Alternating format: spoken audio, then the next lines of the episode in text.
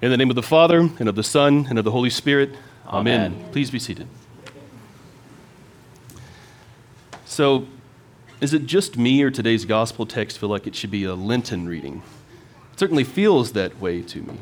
I mean, we're, we're six weeks into the season of Easter, the season that begins with the resurrection. But here we have a story in John 13 that not only happens before the resurrection, this story happens before Jesus is even arrested and crucified. What in the world's going on? Why are we revisiting a story in the Gospels that seems so chronologically out of place?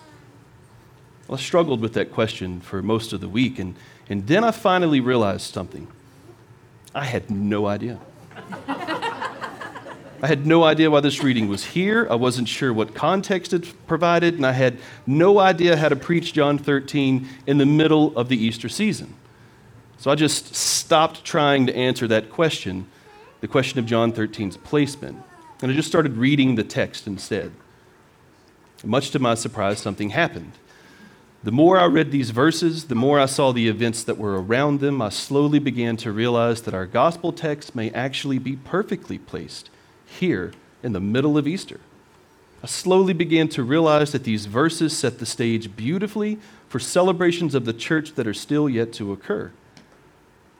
And so this morning, I want to explain to you exactly what I mean.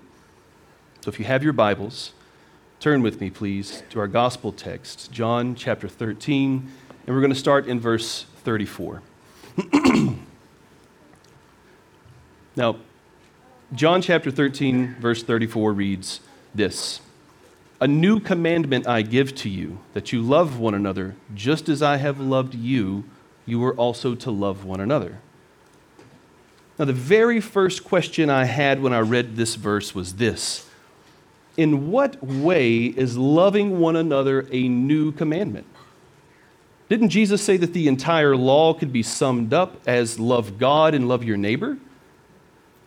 He, in fact, said those exact words. So, how can Jesus now say that he's giving the disciples a new commandment? Well, look again at verse 34, and this time pay close attention. Jesus said, A new commandment I give to you, that you love one another. Just as I have loved you, you also are to love one another.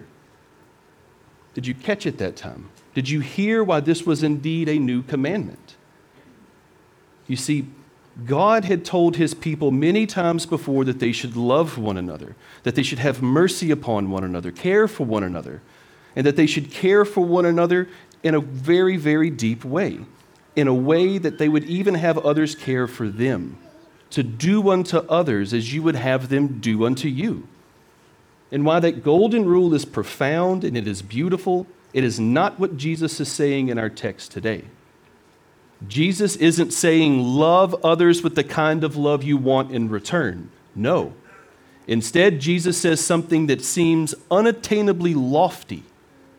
Jesus tells the disciples to love one another with the same exact love with which he has loved them. Jesus was telling these quarrelsome disciples that seemed to have a hard time even speaking kindly to one another that he wanted them to love each other no different than he loved them. Imagine the next time you go to the cardiologist, he tells you that just as he has cared for your heart, he now wants you to go into the world and care for the hearts of others in the same exact way he's cared for yours. What would your response be? Hopefully, the only sane response you thought of would be, No way, dude, that is impossible. I can't even keep up with my jacket half the time. Now you want me to go and care for someone else's heart? I don't have what it takes to care for the hearts of people the same way a cardiologist does. The disciples are in a situation much like that. They are being told not just to love the way they would like to be loved, but to love others perfectly to love them no differently than God Himself loves them. So, how in the world are these rough, often clueless, sometimes arrogant men supposed to do that? Surely Jesus isn't commanding them to do something He knows is impossible for them. If they were going to do what Jesus was asking them, something had to happen to make fulfilling His new commandment possible. So it seems that the new commandment given to the disciples in John 13 anticipates something happening in the disciples that had yet to occur. And this foreshadowing of something yet to occur in the disciples is what makes our gospel text a perfect fit in this part of the Easter season. You see, if the disciples were going to do what Jesus was asking of them, if they were going to love one another just as Jesus loved them, then nothing short of possessing the very love of Jesus himself would suffice. If the disciples were going to keep this new commandment, then the very heart of Jesus needed to beat inside of them. Their hearts of stone needed to be transformed into hearts of flesh. And as of John 13, that had not happened to them. But there was coming a day very soon a day of Pentecost when the very Spirit of God would descend upon these men and give them the very mind and heart of Jesus Himself. The very Spirit of God would fill these men and supply them with everything they needed to fulfill this new commandment. And as the Spirit filled disciples moved into the world, they loved with the ferocity and purity of God Himself. It seems to me that as we sit here on the sixth Sunday of Easter, anticipating the day of Pentecost, we get to sense and feel that expectation, much as the disciples did. We get to feel the weight of this new commandment and experience the utter impossibility of keeping it. And maybe that's why this text is here in the midst of Easter. For as monumental as the resurrection of Jesus was and is, there was still yet more work to be done in the hearts of men. You see, just as the disciples were, were unable on their own to fulfill the new commandment of Jesus, so too are we. On our own, apart from God, we will never fulfill this new commandment. We will never love one another the way God loves us. We possess no ability in ourselves to love people the same way God does. But Jesus makes us the same exact promise he made his disciples. He promises to place in us new life, to place in us a new heart and mind, to place in us his very love.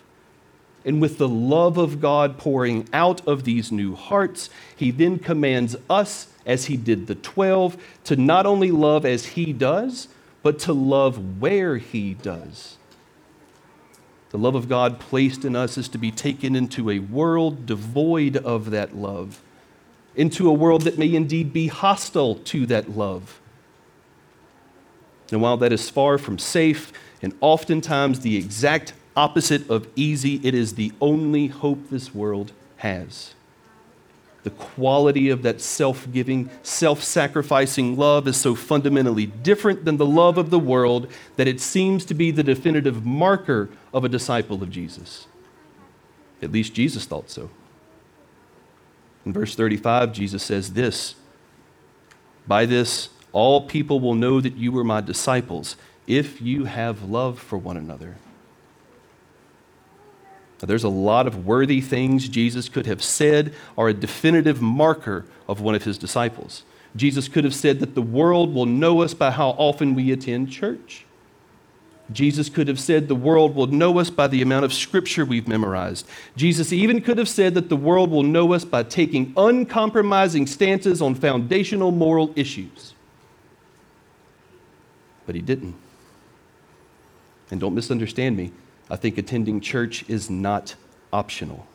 The memorization of Scripture is fundamental, and holding true to the morals of our faith is an absolute necessity. None of those seem to be the definitive way people see that we know the Lord Jesus, though. They will know us by how we love them. If our neighbors know we're Christians, if they see us dutifully attend every single church service of the year, yet they doubt whether or not we even know their name? What message are we sending them about Jesus? With what love are we loving them? If you're wondering what the love of God looks like in action, keep in mind that Jesus is saying all of this even while he's being betrayed. The very beginning of the gospel text in, in verse 31. Look there with me. The text begins rather abruptly in the ESV. It says, when he had gone out. And we all know that the he mentioned here is one of the twelve, Judas. But at this point in the Gospels, we all know the destination of Judas and why he's leaving that upper room. Judas is on his way to see the chief priest and to betray his friend. Judas is taking the literal first steps of betraying the Lord Jesus himself. And other than Judas, Jesus seems to be the only person in that room who understands what's happening. Jesus understands that Judas has betrayed him in his heart already, and the only thing left is for Judas to betray him in his actions as well.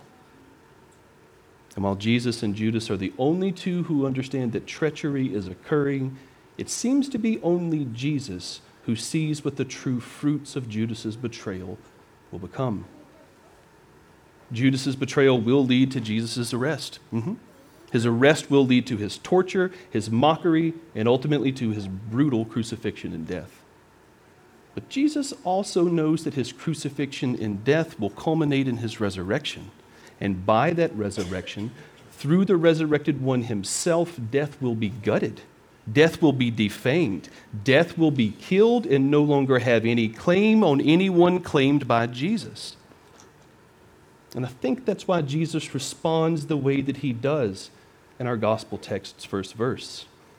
When he says, Now is the Son of Man glorified, and God is glorified in him.